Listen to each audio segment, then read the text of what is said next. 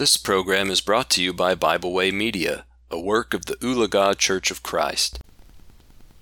Hello, my name is Roy Knight for The Christian Gentleman. I type a great deal. With three lessons a week plus articles, I feel like I'm constantly staring at the computer. As I am typing, I often look back and see red squiggly lines under certain words and blue lines under certain punctuation marks. It looks like some of my high school papers after they've been graded. I'm very thankful for having an editor on my Word documents. It has saved me many times from much embarrassment whenever it comes to misspelled words. Yet there are other times in which I find it quite irritating. It doesn't like it when I use contractions. For example, a blue dotted line is shown up under doesn't in the previous sentence.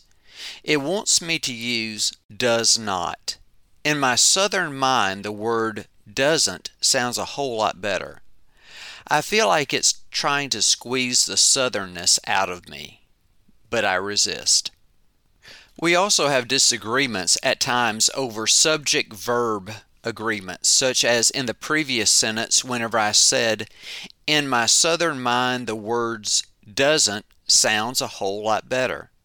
It wants me to use the word sound instead of sounds, which makes no sense. I believe that it is a singular subject, thus it needs a singular verb. Don't you think so? Or have I been wrong all these many years? Then there are the commas and semicolons.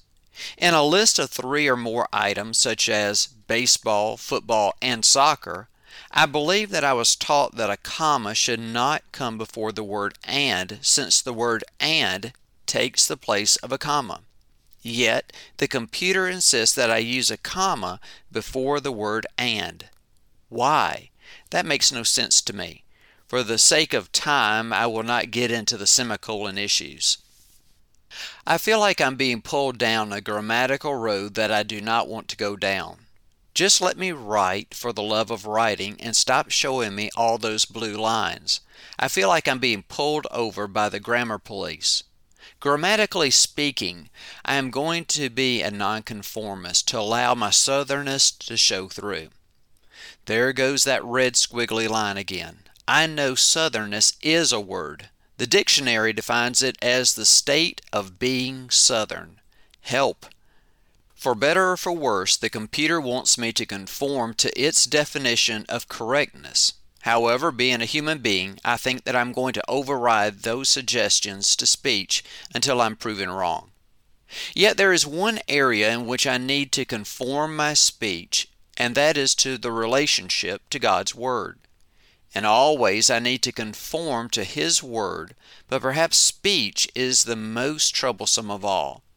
James chapter 3 and verses 6 through 8 says, And the tongue is a fire, a whirl of iniquity. The tongue is so set amongst its members that it defiles the whole body and sets on fire the course of nature and is set on fire by hell. For every kind of beast and bird, of reptile and creature of the sea is tamed and has been tamed by mankind, but no man can tame the tongue. It is an unruly evil full of deadly poison. From this, I need to understand that not just anything goes. Instead, I need to make the standard of God's Word my guiding light. Paul, in addressing the speech that Christians are to possess, said, Let your speech always be with grace, seasoned with salt, that you may know how you ought to answer each one. Colossians chapter 4 and verse 6. Our speech should always be gracious in its nature. We appreciate grace whenever it is given to us, so we also ought to extend grace to others. The season with salt aspect here is not about pouring salt on a wound, since wounds are not the topic of the sentence. The nature of our speech is the topic of the sentence. Therefore, we are to use our Christian discretion to choose the words that are most fitting to convey the idea.